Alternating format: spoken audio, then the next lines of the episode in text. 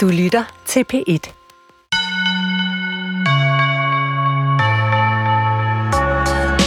Det er så koldt og vådt derude. De to unge vandrer omkring og banker på alle døre. De kan ikke finde ly for natten, for ingen vil lukke dem ind. Og som om det ikke var galt nok, så er kvinden højgravid. Hun slæber sig afsted, træt og gennemblødt. Lyder den her historie mund bekendt? Jeg kan allerede nu afsløre, at det ikke drejer sig om juleevangeliet. For historiens hovedpersoner hedder hverken Josef eller Maria, men Asle og Alida. Og de optræder i Nobelprismodtageren Jon Fosses lille fantastiske kærlighedstrilogi, som jeg ser nærmere på i dagens udgave af Skønlitteratur på P1. Norske og katolske Jon Fosse modtog Nordisk Råds litteraturpris for sin trilogi i 2015. Og i år modtog han så verdens fineste litterære hæder for sit forfatterskab. Men øh, hvad gør ham så særlig, og hvad skal man stille op med alt det religiøse ved ham? Det får du svaret på i dagens sidste nye program før jul, hvor jeg, din vært Nana Mogensen, sammen med min gæst, journalist og forfatter Daniel Ørstrøm, tager dig med ind i Jon Fosses verden. Den her lidt sære og sky forfatter, der øh, ikke skriver for at udtrykke sig selv, snarere for at komme væk fra sig selv, som han sagde det for et par dage siden i sin Nobelpris forelæsning. Velkommen til. Sikkert er i alle fall at jeg aldrig har skrevet for at udtrykke mig selv, som det heter, heller for at komme mig bort fra mig selv. Velkommen til, øh, til dig, Daniel Ørstrøm, min gæst i dag. Jo, tak skal du have. Du, øh, man kan sige, du er her, og du er her alligevel ikke. Du sidder på Bornholm i et lille øh, DR-studie, og måske passer det i virkeligheden meget godt til øh, Jon Fosses univers, tænkte jeg på, hvor noget øh, finder sted, og finder det alligevel sted. Altså, finder det sted, og finder det ikke sted? Er det, er det drøm, eller er det virkelighed? Allerførst, hvornår har du sidst skrevet med Jon Fosse? I dag, faktisk. og, og vi skal nok vende tilbage til den her historie, jeg præsenterede indledningsvis, den her med de to unge, der, øh, der ikke kan finde mm. husly for natten, altså, men, men nu er jeg simpelthen også nysgerrig allerførst. Øh, fordi hvordan etablerer man en forbindelse, så man lige kan sidde og skrive med en Nobelpristager sådan, øh, på mail? Det er jo altid smart at fange folk, før de får en stor pris, kan man sige. så hvad er dit forhold til Jon Fosse? Altså, nu præsenterede jeg dig som øh, journalist og forfatter, men mm. hvis folk skal forstå, øh, altså, hvorfor er det dig, jeg har i studiet, når det gælder Jon Fosse og ikke alle mulige andre? Jamen, det kunne sikkert også være alle mulige andre, men jeg har bare mødt Jon Fosse nogle gange, øh, og det startede faktisk med, at jeg interviewede ham omkring triologien øh, tilbage i, i 2015. Og jeg er faktisk lidt i tvivl om, om han nævner det interview i Nobelpristalen, fordi det interview, det hed øh, Mine bøger er bønder. Mm-hmm. Og så sagde han i Nobelpristalen, som jo var sådan en længere forelæsning, at at i et interview havde han sagt, at hans bøger var bøn, og da han læste det på skrift, så blev han frygtelig pinlig. Men så fandt han ud af, at Kafka også havde sagt det. Men jeg ved ikke, om man har sagt det i flere interviews, men det kan være, at jeg er blevet nævnt i, implicit i Nobelpristalen som noget, han skammede sig lidt over. men i det mindste blev du nævnt. Altså, det er jo, øh, det er jo større end, end noget, af os, noget af det, vi andre har... Øhm Ah, altså er lykkedes os at opnå i vores øh, litterære karriere. Altså Jon Fosse, man kunne sige, hvorfor prøvede jeg ikke selv at få et interview med Jon Fosse, men han er jo altså notorisk sky, og det er meget svært at få interviews med ham. Ja, han er meget sky. Altså, øh, han er sådan lidt det modsatte af, af sådan de der entertainer-forfattere, som også findes. Øh, men jeg tror måske også, det er derfor, han er så god. Men man kan sige, at det at, at skrive og det at være forfatter, det er jo tit todelt, ikke? Hvor øh, den ene del er meget introvert, hvor man skal sidde og skrive øh, i ensomhed. Og der citerer han jo også i sin tale øh, en norsk digter, hvor han siger, at, at ensomheden faktisk er god, så længe at, at vejen tilbage til de andre er åben. Øh, Øhm, men Jon Fosse, han trives med den her ensomhed, øh, som er den ene del af at være forfatter. Den anden del, det er jo så det, at man skal ud og sælge sine bøger, og det er der jo nogen, der er enormt gode til. Men Jon Fosse, han bryder sig ikke om, om at stå på en scene, og i sin tale, i, øh, i sin Nobelprisforelæsning, så startede han faktisk med at fortælle, hvordan han tilbage i gymnasietiden var så bange for at læse op, at han flygtede ud på toilettet øh, i dansk team, og så, øh, øh, øh, så det viser lidt om, øh, hvor sceneskræk han egentlig var, når han allerede som gymnasieelev havde det så dårligt med den slags opmærksomhed. Men han er mesterlig, når han sidder i sit eget selskab og, og skriver. Mm. så på den måde, så, øh, så er han nok meget introvert som forfatter. Men har I så holdt kontakt, altså via siden det første interview, hvis I sådan ligesom er blevet ved med at skrive lidt sammen?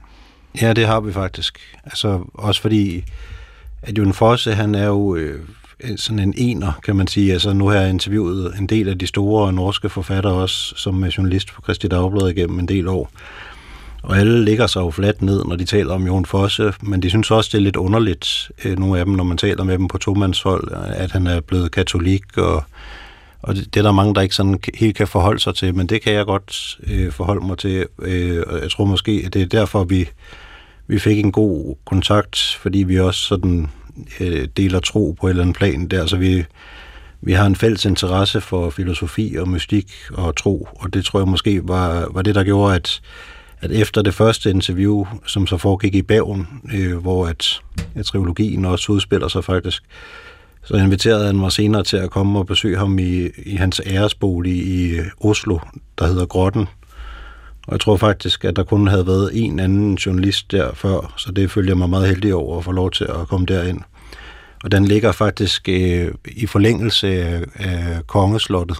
Så ligger øh, der to boliger, en til hofmarschallen og en kunstner i jeres bolig, som så hedder Grotten, øh, og der bor han så øh, noget tid af året, øh, lige ved siden af Hofmarschallen der, så i sådan en æresbolig i Oslo. Men ellers så har han både en hytte øh, langt ude på fjellet, øh, to, øh, to øh, timers kørsel fra Bergen, og så et, også en bolig i Bergen og en bolig i øh, Wien har han en bolig, så han er sådan en europæer med stort øh, E, kan man sige.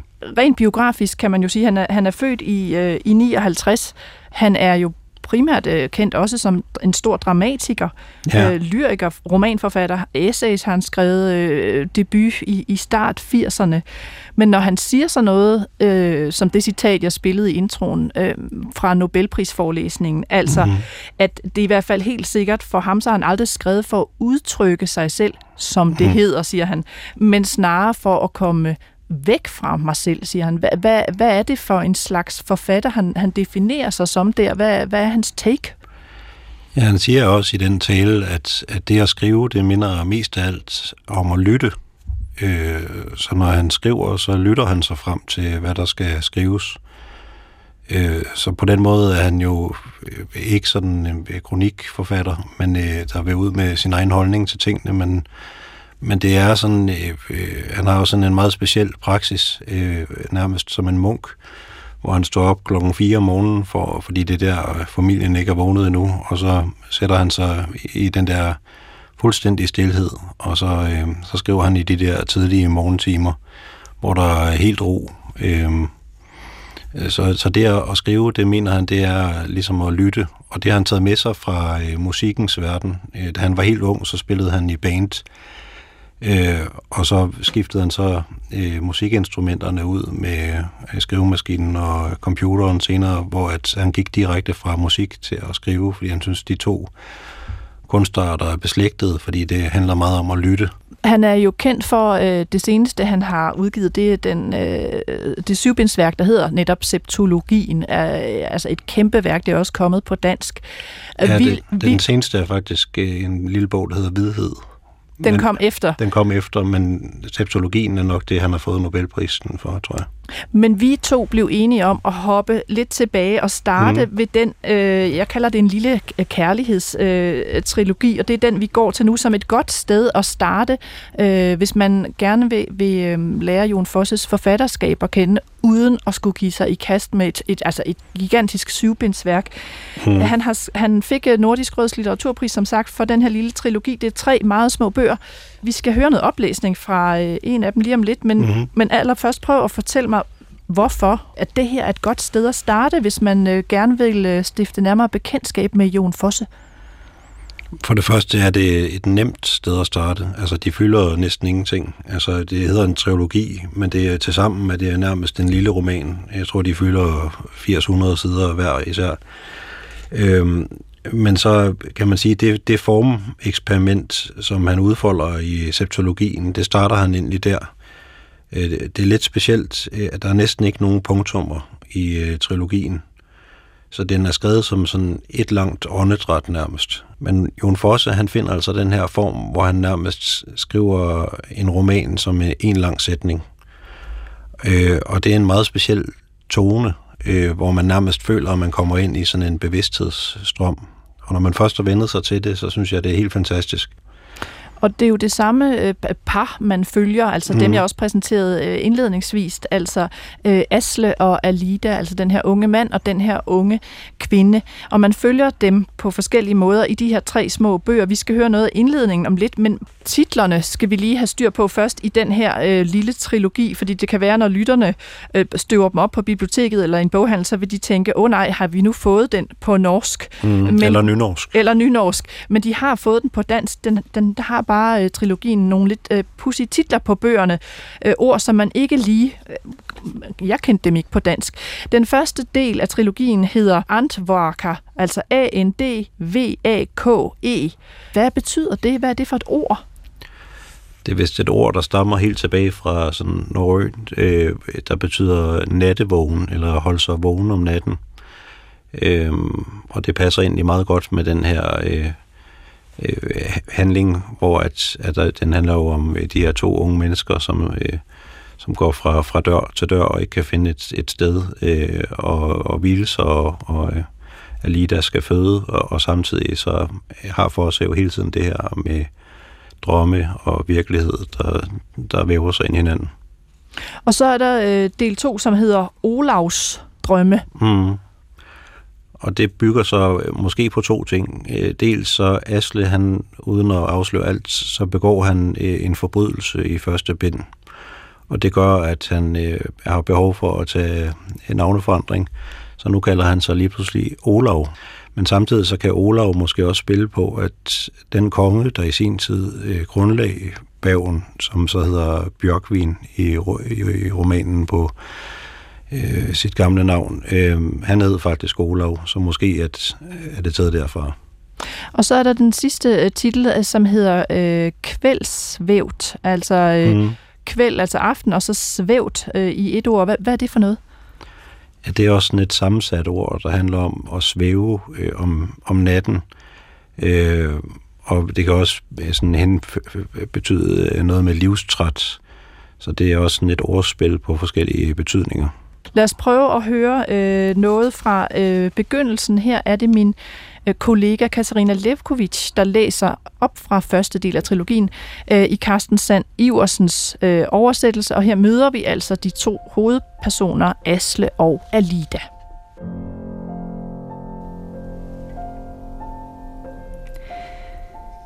Asle og Alida gik omkring i Bjørkvinds gader. Over skulderen bar Asle to bylder med alt, hvad de ejede, og i næven bar han violinkassen med den violin, han havde arvet efter far Sivan. Og Alida bar på to net med mad, og nu havde de gået omkring i Bjørkvinds gader i flere timer og søgt at finde husly, men det var umuligt at lege sig ind nogle steder. Nej, sagde de, vi har desværre ikke noget at lege ud. Nej, sagde de, det vi har til udlejning er allerede udlejet. Den slags sagde de, og så måtte Asle og Alida blive ved med at gå omkring i gaderne og banke på døre og spørge, om ikke de kunne lege et værelse der i huset. Men ikke i nogen af husene var der et værelse at lege. Så hvor skulle de mund gøre af sig? Hvor kunne de mund finde ly for kulden og mørket i det sene efterår? Et sted måtte de vel kunne lege et værelse, og det var da godt, at det ikke regner, men snart begyndte det vel også at regne. Og de kunne ikke bare blive ved med at gå sådan. Og hvorfor ville ingen huse dem? Var det måske, fordi alle godt kunne se, at Alida snart skulle føde? Det kunne jo ske, hvad dag det skulle være, som hun så ud. Eller var det, fordi de ikke var hvide, og dermed ikke for ordentlige ægtefolk og ordentlige folk at regne? Men var der da nogen, der kunne se det på dem? Nej, det var der vel ikke.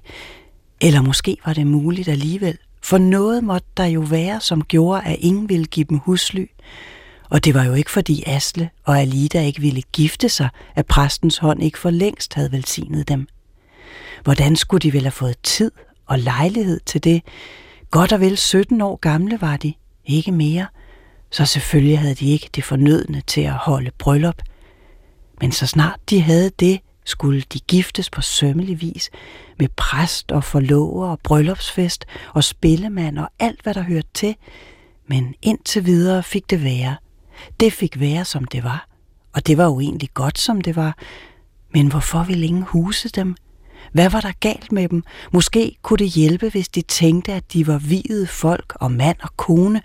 For tænkte de det, blev det sikkert sværere for andre at mærke på dem, at de gik om i livet som syndere.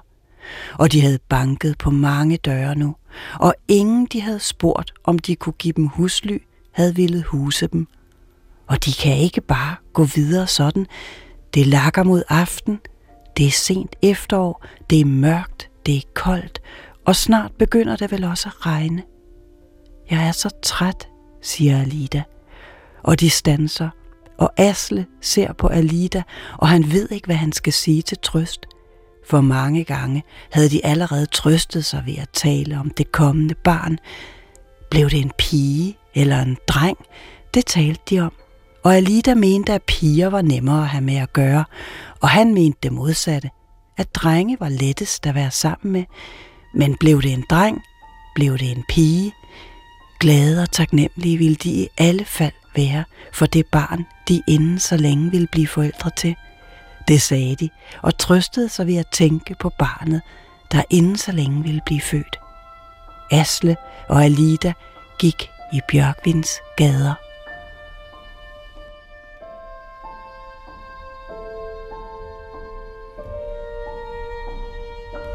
Det var min øh, kollega Katarina Levkovic, der læste her Jon Fosses Antworker, altså den mm. første del af trilogien oversat af Carsten Sand Iversen og øh, altså udkommet på Batser og Company øh, på dansk. Det man skal forstå, det er, at det faktisk også, selvom det varer cirka 4 minutter, nærmest er den første sætning. Der er kun to punktummer i al den tekst, øh, vi lige har hørt. Så det er, som du sagde før, Daniel Ørstrøm, altså nærmest et åndedrag på en eller anden måde. Hvordan var det at høre det? Det var fantastisk. Jeg synes, hun gjorde det rigtig godt. Og jeg synes også, den, det viser den musikalitet, der er i Fosses sprog. Jeg tror også, det er noget af det, der gør om til sådan en mesterlig forfatter, det er, at han har den rytme i sproget. Altså bare det at kunne svinge en sætning på den måde, at, at man kun behøver at sætte to punktummer øh, på øh, flere øh, bogsider. Det, er jo, det, er jo, øh, det kræver jo en vis teknik, den udfolder han sig jo endnu mere i septologien, som er et øh, syvbindsværk på 1200 sider, hvor der ikke er et eneste punktum. Så der men er det bare en fix idé? Altså, så bliver han mm. forfatteren, der ikke sætter punktummer, eller hvad skal, altså, hvad skal han bruge den teknik til? Han siger faktisk, øh, øh, altså både i interviews med mig, men også i sin forelæsningstale her forleden, at, at det slet ikke var meningen, at der ikke skulle punktummer i, men det var sådan, teksten blev, som jeg var inde på før, så har han sådan en idé om, at det at, at skrive, det minder meget om at lytte, og det er sådan, han lyttede sig frem til, at det skulle være, siger han. De her to øh, personer, vi så møder her, Asle og mm. Alida, de går rundt i det gamle Bergen, altså som her hedder Bjørkvin. Hvornår skal vi, det synes jeg var svært at finde ud af, hvornår tidsmæssigt skal vi forestille os, at det her er? Fordi på den ene side tænkte jeg, om det må være en gang i 1800-tallet, det her lidt øh, mm. mørke, fattige. Men det kunne også være før. Altså, øh, jeg tror egentlig, det er endnu før. Endnu altså, før. Men, øh, men det er jo også det, der er så fint, at den er tidsløs, fortællingen. Men når man kommer op til Bergen ude på havnen, så ligger der så nogle et, et vikingetræhuse, som faktisk går tusind år tilbage i tiden næsten. Øh, så det kunne jo være dem, de gik og bankede på dørene på. Ja, fordi det, det er sådan, øh, altså det, der bliver ikke givet nogen fuldstændig mm. tydelige tidsmarkører. Altså der er nogen, de kan handle med, og der er steder, de kan gå ind og få noget mad og sådan, men det er ikke, altså hvilket århundrede det er i, det bliver ikke, øh, det bliver ikke sagt. Nej, fordi det er jo det essentielle, der er det vigtige. Så er det jo øh, lidt ligesom, når man læser juleevangeliet i dag, som det kan jo virke lidt inspireret af. Det siger han så, at det, det er heller ikke faktisk.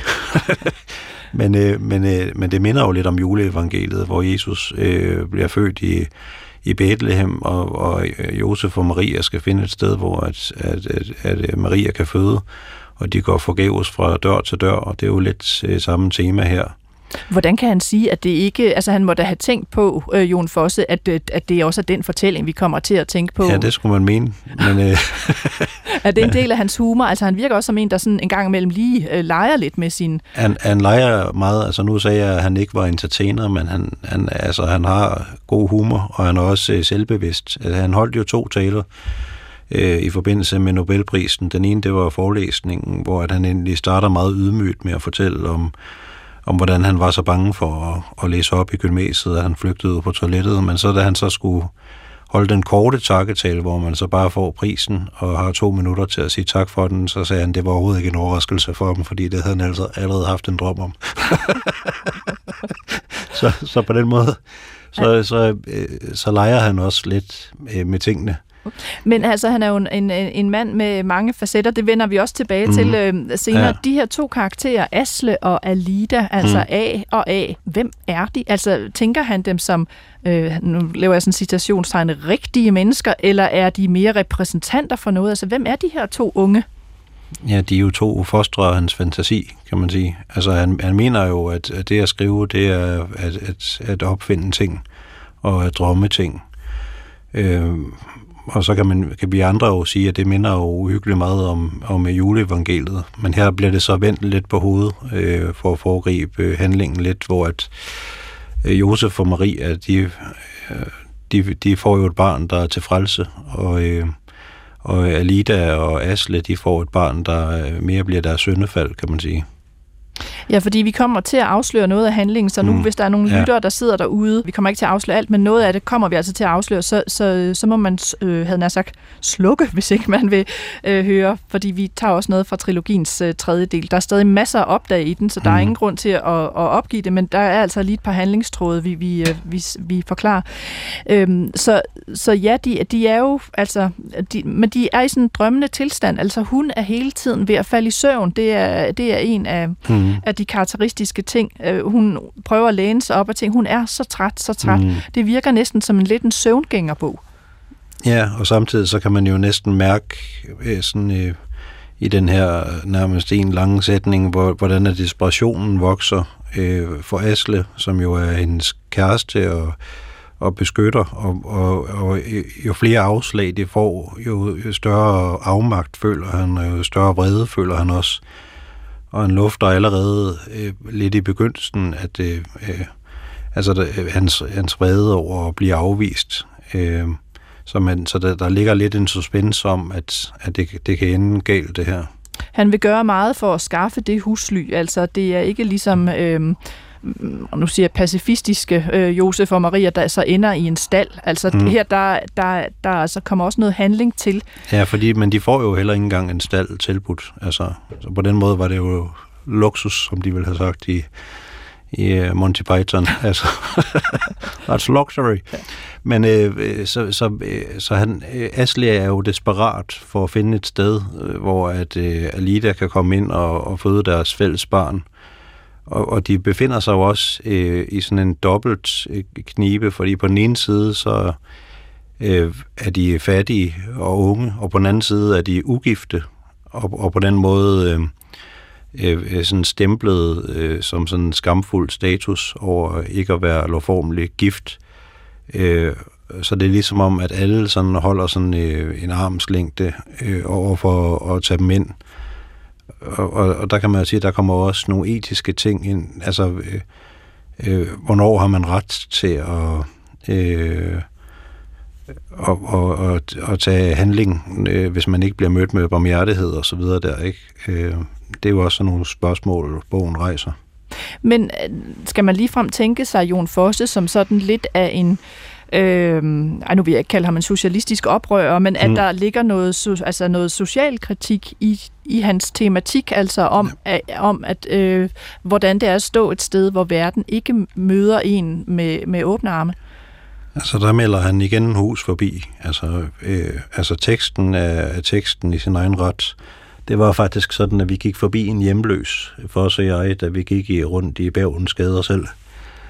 Øh, og så talte vi øh, kort om politik der, hvor at, at, at, at, så siger han, at det er jo øh, øh, sørgeligt, der, men der er sådan systematisk tækkeri her. Øh, øh og, øh, og så sagde han, at min bog er heller ikke en politisk kommentar om øh, den nuværende flygtningepolitik.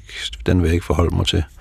Men øh, min bog er en, er en bog i sin egen ret, så det, så det er altså ikke... Øh, han, han vil meget nødig have, at hans bøger blev opfattet som forkyndelse, hverken politisk eller religiøst. Altså hans bøger, det er fortællinger i deres egen ret.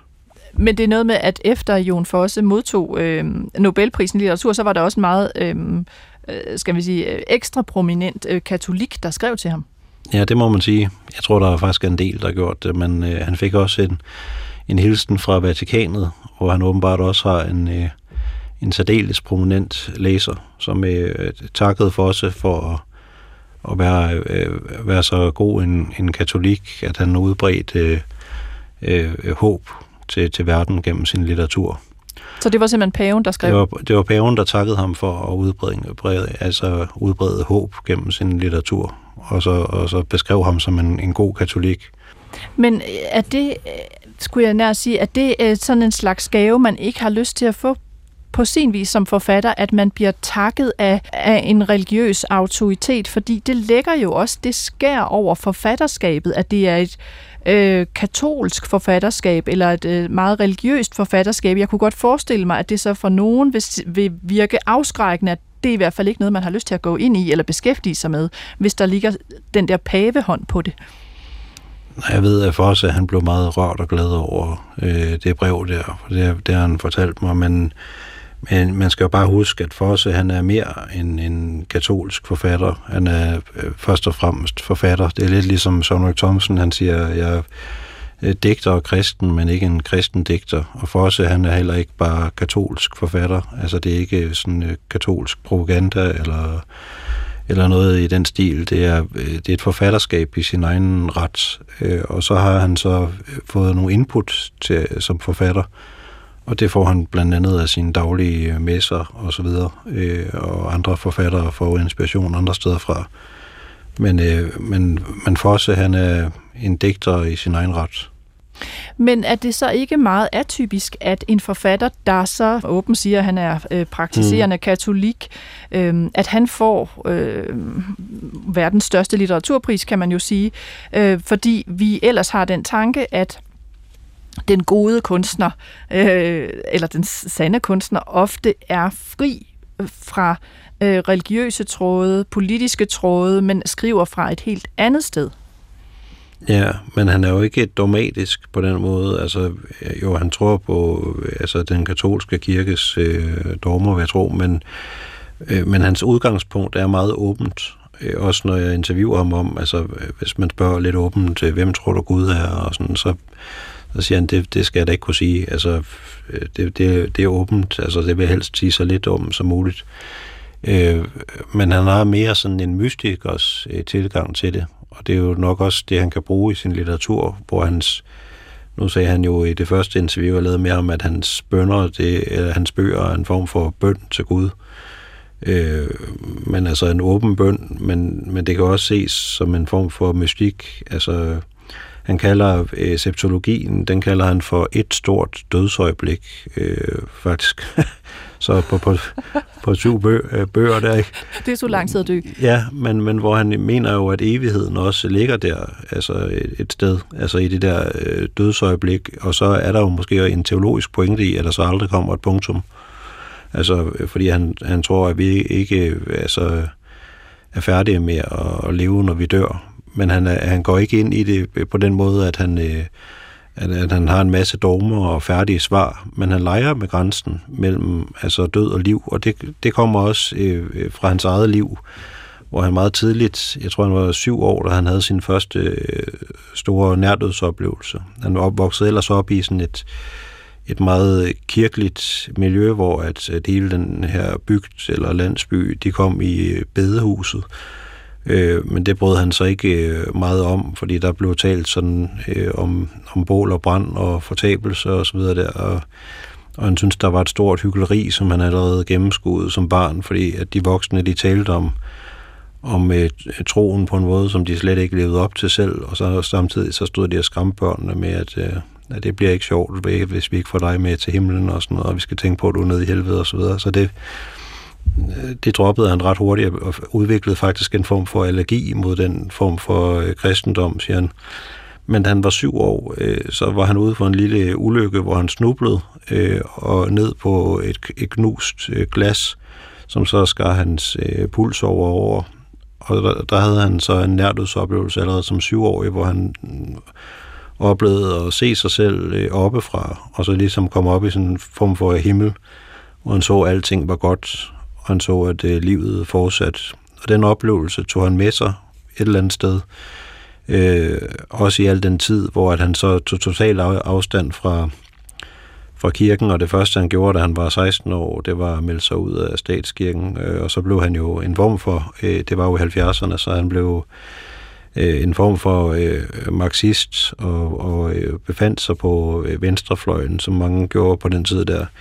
Jeg vil gerne spille et klip fra en portrætudsendelse fra NRK, som er øh, mm. rigtig fin, øh, fordi det også fører ind i, i næste bid, vi skal høre fra, øh, fra bøgerne, hvor Jon Fosse netop fortæller om den her nærdødsoplevelse, han har, øh, hvor han ligesom, øh, du siger, han går på isen, han falder som dreng, og så skærer han sig på en flaske, han går med, mm. øh, som det også bliver fortalt her i udsendelsen, og så øh, får han skåret sin puls over åben, mm. øh, og er ved at dø, og så svæver han ligesom op og ser alt udefra. Og jeg synes, det er ret interessant, fordi det fører ind i hans øh, måde at skrive på, hvor døden og livet også flyder sammen, og det her med, er det døde, der taler, er det levende, der taler, og hvordan kan de tale sammen? Men altså lige her først et, et minuts penge, øh, hvor Jon Fosse fortæller om den her nærdødsoplevelse, og også at den var væsentlig for, at han overhovedet blev kunstner. På en av løpeturene mellem husene gik det galt for syv år gamle Jon. Han skled, på isen, flasken han holdt knuste, og pulsåren ble kuttet. La oss si det sånn for å gjøre det enkelt og hardt. Altså det, det, var jo ei ulykke, og det var jo en slags nær døden-oppleving. da. Eh, nok, eh, har jeg skjønt senere. For jeg så jo meg sjøl og eh, de andre huset hjemme utafor meg sjøl. Mm. En veldig sånn, fin På en veldig fin plass. Fredelig og lykkelig. og Med sånn gullskimrende plass. Alt, alt var godt, liksom av eh, rensler, da, eh, så er det nok den eh, det perspektivet der da, som eh, har vært veldig veldig avgjørende for Kanskje til og med for at jeg ender opp som en slags kunstner. Da. Ja, vi sidder og griner lidt, mm. Daniel Ørstrøm, min gæst i dag her i studiet, når vi hører det her klip med, med Jon Fosse, der siger, at ja, han blev en, en slags kunstner. Ja, det er mildt talt. Men er han en, øh, altså er han en mand, som er meget bevidst om sit eget værd som forfatter, eller er han en, altså, eller er han en, der er totalt ydmyg, eller svinger det hele tiden? Altså han virker som en virkelig sær, men fascinerende snegl. Jamen, øh, altså, jeg synes, han har, øh, er en sammensat person, som jeg kender ham. Øh, men altså, men altså ydmyg, meget mere ydmyg end, end de fleste andre store kunstnere, jeg har mødt, vil jeg sige. Men han er bevidst om sit eget værd. Hvis vi trækker trådene fra det, han præcis fortæller om i det klip, og det du også talte om før, altså nær dødsoplevelsen og det her med at svæve ind og ud af livet, og trækker den tråd direkte tilbage til trilogien med Asle og Alida, så synes jeg, at vi skal høre øh, endnu et stykke fra den, hvor det her med døde og levende karakterer øh, der blander sig med hinanden og taler sammen, det bliver meget præsent. Øh, og nu, nu, nu spoiler vi altså lidt for, hvad der er sket. Øh, så nu er det nu, man lige skal skrue ned et minuts tid, hvis ikke man vil vide det. Øh, det er sådan, at vi, vi forlod jo Asle og Lida i Bergen, da de ikke kunne finde husly i bind 1. De finder et husly, øh, og hun føder sit barn, øh, Sigvald, en lille søn øh, af Lida føder, der hedder Sigvald. Men det bliver hurtigt klart, øh, når man læser videre, at Asle har spillet en stor øh, rolle i at finde øh, det, øh, det sted, de kunne være, øh, og, og han har simpelthen slået nogle personer ihjel for at øh, skabe sikkerhed for, for ham og Alida. I bind 2, altså Olavs drømme, der øh, har han bragt hende i sikkerhed, men rejser tilbage til, øh, til Bergen for at finde, som vi også talte om, de her ringe øh, til hende, så kan de gå for gifte folk. Det er hans projekt, det går ikke godt. Øh, det ender i mere forbrydelse. Han bliver anklaget, og han bliver hængt. Og i det, vi skal høre nu fra bind 3, der er Alida øh, rejst med en mand, hun øh, møder lidt tilfældigt, fordi nu er Aslev væk, hun ved ikke, hvad der er sket med ham. Hun møder så den her øh, øh bonde og fisker, der hedder Osleik, som øh, hun kender perifært fra det sted, hun kommer. Han fortæller Alida, at Asle er død, og øh, nu ved hun faktisk ikke, hvad hun skal gøre. Hun står med det her lille barn, så nu er hun steget ombord på Osleiks øh, båd, egentlig bare for at sejle med ham. Hvor skal hun ellers være? Han har budt hende på noget mad, hun har ikke spist i flere dage. Men så pludselig får hun alligevel en form for kontakt med Asle, som jo så er død på det her tidspunkt. Og øh, der er også sket det, at øh, Asle får jo aldrig købt de her ringe. Til gengæld finder han et armbånd, han vil give til Alida, det når han aldrig at give hende. Det bliver øh, smidt på gaden, eller måske bliver det stjålet. Hun finder det i hvert fald og tager det op. Hun kan ligesom mærke, at det er fra Asle. Det spiller også en rolle i det klip, mm. vi skal høre her.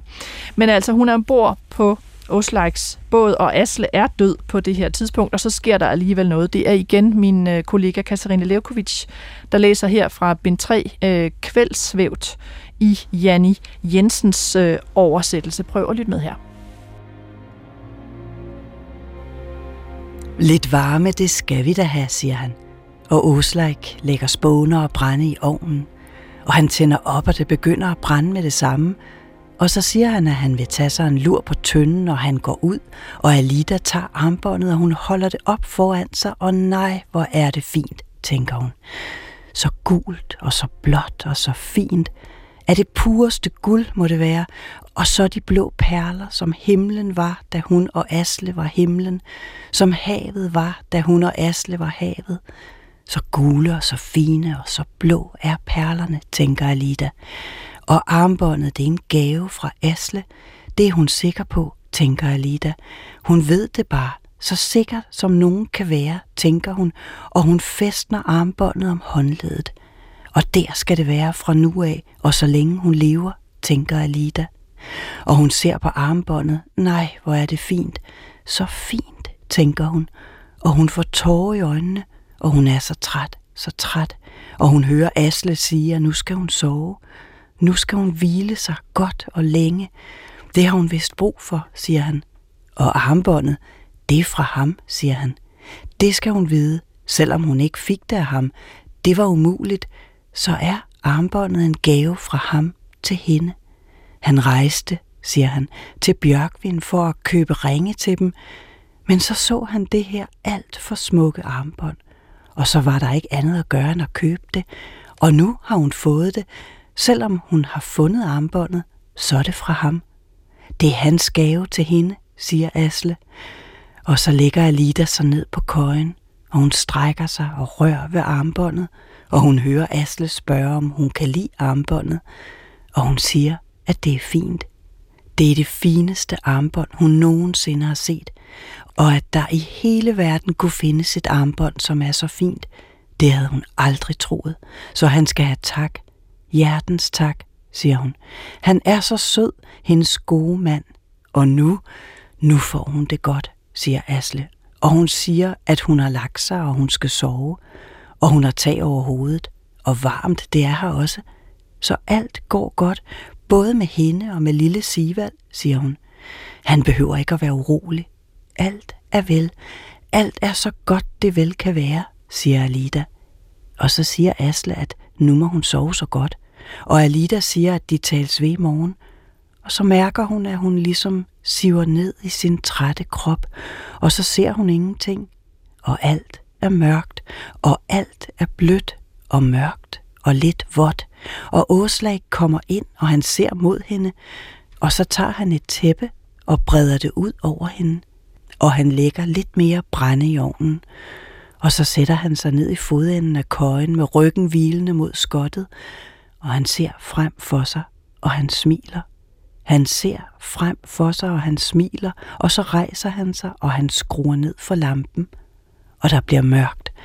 Og så lægger han sig, fuldt påklædt, ned på dørken, og så bliver alt stille, så stille, og kun søen, som dunker let og slår mod skuden, kan høres.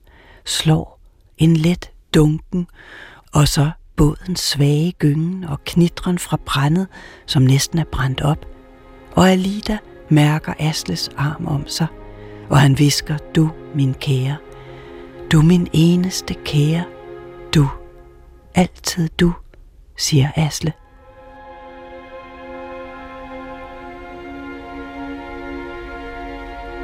Igen altså en bid fra øh, Jon Fosses trilogi her, bind 3, øh, Janne Jensens oversættelse. Og det er igen mig, der har brudt ind i teksten, så at sige, og delt den op, fordi der er ikke nogen punktum, og det er en lang strøm. Så jeg har øh, altså simpelthen fisket mig en god bid af mm. den her altså meget særlige bådtur. Hvordan var det at høre, øh, Daniel Ørstrøm? Jeg synes igen, at, at den måde, det også bliver læst op på, det viser Fosses musikalitet.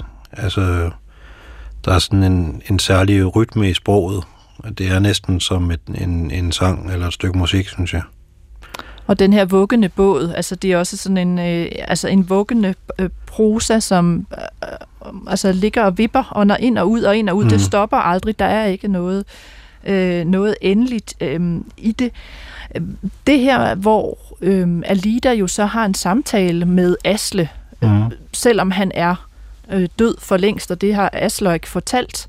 Det går jo igen i bogen. Øh, den starter bind 3 her med, at øh, Alidas datter faktisk møder Alida. Der er de begge to gamle, så der sker også sådan et træf, hvor hun pludselig ser Alida som gammel ude i køkkenet og, og har nærmest samtaler med hende, selvom øh, Alida på det tidspunkt er død. Så hvor, hvor, hvad skal vi lægge i det her med, at der hele tiden er øh, sådan en åben port mellem øh, de levende og de døde, og man har samtaler øh, mellem levende og døde? Det er i hvert fald et rigtig typisk træk for Fosse. Han gør det i, i, en, i mange af sine bøger, både septologien, den seneste vidhed, men også i det lille mesterværk, der hedder Morgenaften, som endelig handler om en, en mand, der allerede er død, men det opdager man først til et godt stykke til inde i romanen. så, så, så fik vi spoilet det. Nej, men altså, nå, jo, men, men, men, men, man øh, opdager det. Nå, ja, men man opdager det ret hurtigt, vil jeg sige. Men, øh, men, men for os leger jo med de her grænser mellem øh, liv og død, og i morgen og aften, som også har været opsat som teaterstykke over 200 gange for fulde huse. Så det, det siger jo også noget om, altså, øh, øh, hvor populær han er i Norge. Der, øh, øh der handler det om en mand og hans død og hans fødsel. Og der er det ligesom om, at Fosse han ser en eller anden spejling. Altså den roman, den hedder Morgen og Aften, men det er jo ligesom en spejling, altså hvor det kan være svært at skelne en solopgang fra en solnedgang og ligesom det kan være svært at skille en fødsel fra en død. Og de der glidende overgange mellem død og liv, øh, det er noget, der interesserer for os. Og det passer jo også til hans teologi øh, som øh, privatperson, fordi som katolik, så tror han også på, at, at man kan kontakte helgerne, øh, altså de døde, der er i himlen. Øh, Øh, så så han, han tror på, at, der, der, der er en, at man kan få en kontakt med, med de døde. Men, det er jo, men som forfatter er det også noget, som han, øh, som han leger med. Og i den seneste roman, Hvidhed, så handler det om en mand, der farer vild i en skov og går dybere og dybere ind i den. Det er jo også sådan lidt et tidsløst billede. Og der møder han så også sine afdøde forældre, der står barefodet, og de har altså stillet træskoene øh, i skoven der, ikke? og så møder han en form for bedemand, der står i barefødder inde i skoven. Øh, og den, den slags leg mellem liv og død, det, det er noget, der, der går igen i meget af hans litteratur. Men altså, skal man se, at der ligger en form for kritik i vores øh, gængse opfattelse af, at livet er det modsatte af døden, og fødsel er det modsatte af død? Altså, øh, er der også et opgør med øh, vores begrebsverden, vores forståelse af de her store eksistentialer? Jamen, for os øh, er det i hvert fald altså en del af mystikken, at det, at det er noget, vi ikke sådan rigtig kan gøre os kloge på. Altså sådan, så man er nærmest dum, hvis man, Øh, hvis man kun tror på det, man kan måle og veje, fordi der findes så meget andet. Altså det, det vi ikke ved, det overgår langt det, vi ved. Så øh, som han også sagde i sin, sin tale der, altså at, at det, han endelig dyrker, det er det tavse sprog. Altså, øh, det er det, man ikke kan sige noget om. Og så citerer han så det er for at sige, at øh, det, man ikke kan sige noget om, det kan man måske skrive noget om, eller omskrive det er dejligt. Men, øh, men det er pauserne, og det er altså mystikken, som er, er det afgørende, fordi som han også siger, så øh, er det jo i stillheden, at, at man måske kan møde Gud. Altså, det, det er i stillheden, det er i tavsheden, at, at de store erkendelser kommer. Og det er jo også en måde at gøre plads til læseren på. Så for så kommer ikke med alle svarene, men han skaber med sin musikalitet og med de gentagelser, som også skaber pauser i læsningen, selvom der ikke er nogen punktummer. Øh, der skaber han jo også et rum, man kan træde ind i, og så gøre sig sine egne tanker. Og det er også det, der gør det til stor litteratur, at, at det lever. Det, det er ikke sådan det, det er, som, som vi har talt om før, så er det ligesom sådan et langt åndedræt. Øh, men teksten lever. Og på den måde synes jeg også, at, at han sammenvæver øh, kunstgenrerne. Nu sagde han jo sådan lidt underspillet, at han måske var en form for kunstner øh, tidligere i det klip, du spillede. Mm. Men, øh, men han har faktisk både været musiker og maler tidligere. Og jeg synes på en måde, at, at det at læse en fossetekst, det er lidt som at se et maleri. Altså, det lever øh, som et øjeblik, men der er også flere historier og flere lag i det. Øh, og det synes jeg, at trilogien det er et godt eksempel på. Det, det er på en måde et øjeblik, altså alt det, man kunne tænke i et dødsøjeblik for eksempel, men samtidig så er det jo en, en hel fortælling, tre bøger. Øh, så, så han, han bruger nogle teknikker fra både musikkens verden og malerkunsten, og så laver han det til litteratur, som vi andre kan træde ind i og, og leve i. Men hvis man, øh, og nu ved jeg så ikke, om jeg læser Jon Fosse lidt mod hårene, men hvis man ser på Alida-skikkelsen, mm. så, så er det jo øh, et eller andet sted en kvinde, som er blevet gravid, øh, og hun, øh, hun er nærmest altså, næsten barn, ikke? Altså hun mm. er teenager, og øh, som så bliver udstødt øh, af samfundet, kun har den her mand, der så prøver at værne for hende og gøre noget, men hvor hun jo øh, de facto ender alene med et lille barn, og så får lavet den her alliance med en anden mand, men vel dybest set for at finde et sted at være, øh, mm. og for at overleve. Altså det er jo også en, altså det er jo en grum historie om, om et kvindeliv. Ja, det er det. Altså det er, en, det er det hele taget en grum historie om, om et liv, kan man sige. Altså både Asle og øh, Alida, de er jo altså sådan øh, hjemløse og, og går og har ikke noget sted at være. Øh, så det er jo også en, en historie om at finde en plads i livet. Og det er det jo for begge begges vedkommende. Så jeg tror ikke, der ligger der sådan et eller andet kønspolitisk i, øh, i at, at, at hun øh, øh, ikke handler som... Øh, som Asle, men, men, det er også en, men det er også en fortælling om, at, at, øh, at man aldrig helt kender øh, andres historier. Øh, fordi der går jo også den historie om Alida, at hun øh, har begået selvmord i, i bogen, uden at... Ja, nu har jeg måske afsløret for meget. Jamen, hun, altså, hun, men, det er jo, men, det er jo øh, klart, hun er jo, hun er jo død, da tredje bind starter. Ja, ikke? Det, her, det er et flashback, ja. så, så det kan vi jo godt sige. Hun er, hun er jo altså, også altså, hun er blevet gammel på et tidspunkt. Jo, ikke? men det er måske ikke hele historien. Og, og, det, er, og, øh, og det er typisk for Fosse, at, øh, at der er altid sådan lidt, lidt, der hører lidt mere til historien, og derfor kan man heller ikke sætte et punktum, når der er nogen, der dør og det tror jeg heller ikke, at han synes, at man kan i det hele taget. Altså, fordi øh, hvem er vi? Vi er jo ikke øh, forfatterne til livet. Øh, altså, vi, vi, øh, vi spiller en rolle, mens vi er her, men, men øh, er det, ikke, det er ikke os, der er Gud. Altså, øh, øh, og der, der tror jeg, han har respekt for, at, at øh, det ikke er ham, der har skrevet sin egen livsfortælling på den måde, men at, at der, der skal være noget, der er åbent. Og på samme måde, så er hans fortællinger enormt åbne. Altså, der der er både plads til læseren, men der er også øh, plads til, at der er flere lag i historierne.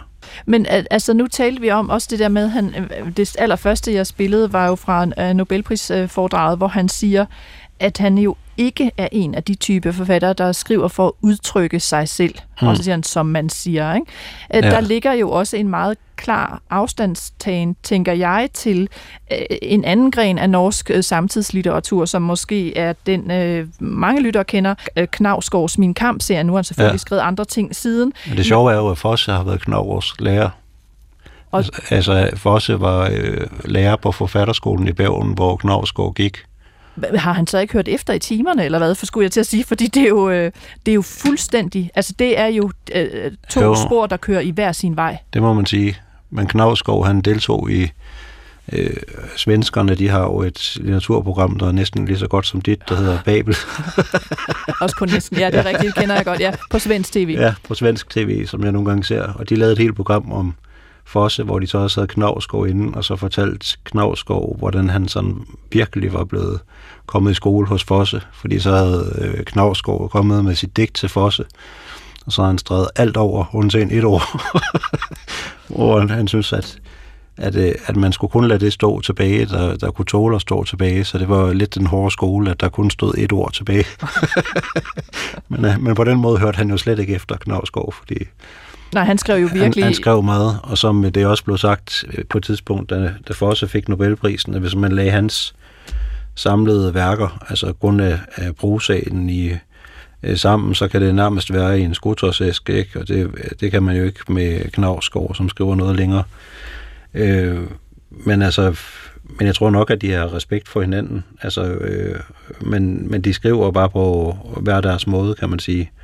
Og i septologien er der jo også spor er, er for sig selv. Altså, der er jo også hovedpersonen, Asle har også Asle hestehæl, for eksempel. men, men, det, men, det, men det er bare ikke autofiktion på den der måde, hvor, hvor man ligesom bruger andre mennesker til at, øh, til at få et romanplot. Altså, øh, men så lad os måske kaste os over det som noget af det sidste, fordi nu kan man sige, nu har vi så præsenteret sammen, og du har jo især præsenteret trilogien, altså den her mm. lille øh, hvad skal man sige, trebinds øh, værk, hvor man så kan starte, hvis man vil læse noget Jon Fosse. Ja. Øh, men det, han er mest kendt for, øh, og det der er hovedværket, det er jo septologien. Så hvis man nu får læst sig igennem den her lille trilogi, og så vil over til septologien, altså syvbindsværket, som er kommet på dansk. Hvad skal man så forberede sig på der? Altså nu har vi introduceret lidt stilen og tankesættet bag, men hvad skal man forberede sig på? Hvad er det, man får, hvis man begynder på septologien? Ja, man kan sige, at, at trilogien er en meget god uh, træning til at læse septologien, fordi at, at han sætter dog nogle kommaer i, i, tri, i trilogien, og så øh, septologien er så helt, øh, eller punktum, hvor man øh, septologien er så helt uden punktum, så der, der skal man forberede sig på at læse øh, syv bøger uden punktum. Øh, det er sådan rent det, det formmæssige, Øh, men så er det sådan jo på en måde en større fortælling, som laver nogle flere sving tilbage i tiden, og øh, så det er en mere øh, flerstrenget historie, hvor den her, øh, endelig synes jeg, den er ret overraskende, trilogien, selvom det er tre meget små bind, men så tager de hele tiden et sving, man ikke havde forventet, men det er alligevel en mindre fortælling med nogle øh, en øh, septologien, som tager mange øh, omveje, og så er det her lidt skizofrene med to asle-figurer, øh, så man skal holde tungen endnu mere i munden. Men hvis man har taget den lille eksamen med trilogien, så kan man godt gå op til septologien. Men endelig vil jeg måske anbefale, at man også, før man læser dem, øh, læser øh, Morgen og Aften, som jeg synes er en rigtig fin bog, og Vidhed, det er også en lille fin bog at starte med. Og så kan man måske slutte af med septologien. Jeg kan også godt anbefale at læse øh, Melancholica, øh, det er en bog om en maler, han har skrevet, som jeg også synes er fin. Og det, der er fælles for alle hans bøger, det er, at han på en måde øh, samarbejder med landskaberne i Norge. Fordi uanset hvor han bor og hvor han skriver fra, så skriver han sig ind i det norske landskab. Øh, så alene for naturoplevelsen, så er det jo værd både at, at tage til Norge og tage ind i Fosses øh, forfatterskab. Men øh, så her til allersidst, nu har du jo så, øh, om jeg så må sige, en linje til manden selv. Har han afsløret, hvad han sidder og arbejder på nu? Altså er han i gang med endnu, et, det, endnu noget, der kunne blive et hovedværk i øh, nordisk og europæisk litteratur? Det er han måske. Han har ikke øh, fortalt mig så meget om det, men han, han har skrevet tre teaterstykker øh, siden septologien. som ikke er sat op endnu. Øh, så jeg ved ikke, hvad han... Lige nu tror jeg mest, han skriver på øh, mails, fordi øh, at, øh, at han, det, det var det, han skrev til mig i morges, at han havde fået 200 mails alene i dag. Så, så jeg tror, han er lidt travl. Lige nu er han en travl mailforfatter.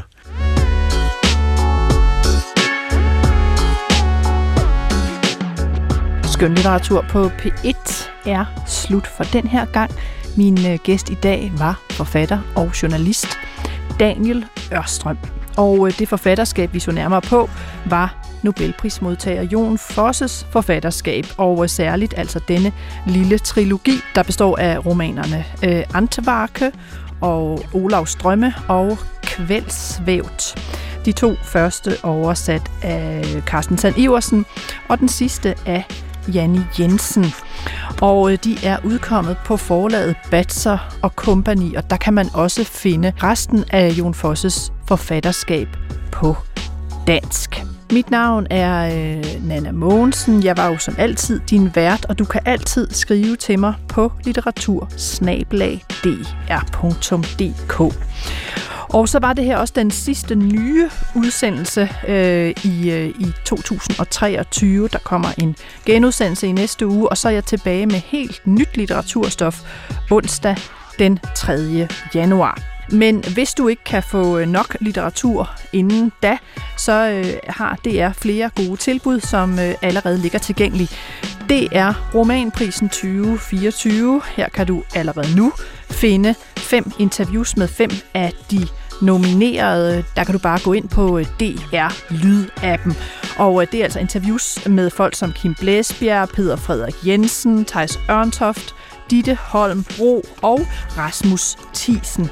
Du kan også gå ind på øh, DRTV og se den nye sæson af Verdensdamerne, hvor Bente Scavenius, Lotte Freddy og Marete A. Bært rejser rundt i Europa for at se på kunst og kultur. Og i det fjerde program, så kommer de til Istanbul, og her kigger de nærmere på Uskyldens Museum, som er Nobelprisvinder, og Han Pamuks Museum i Istanbul. Så altså masser af masser af kultur og litteratur på alle DR's platforme. Vi øh, høres ved i det nye år.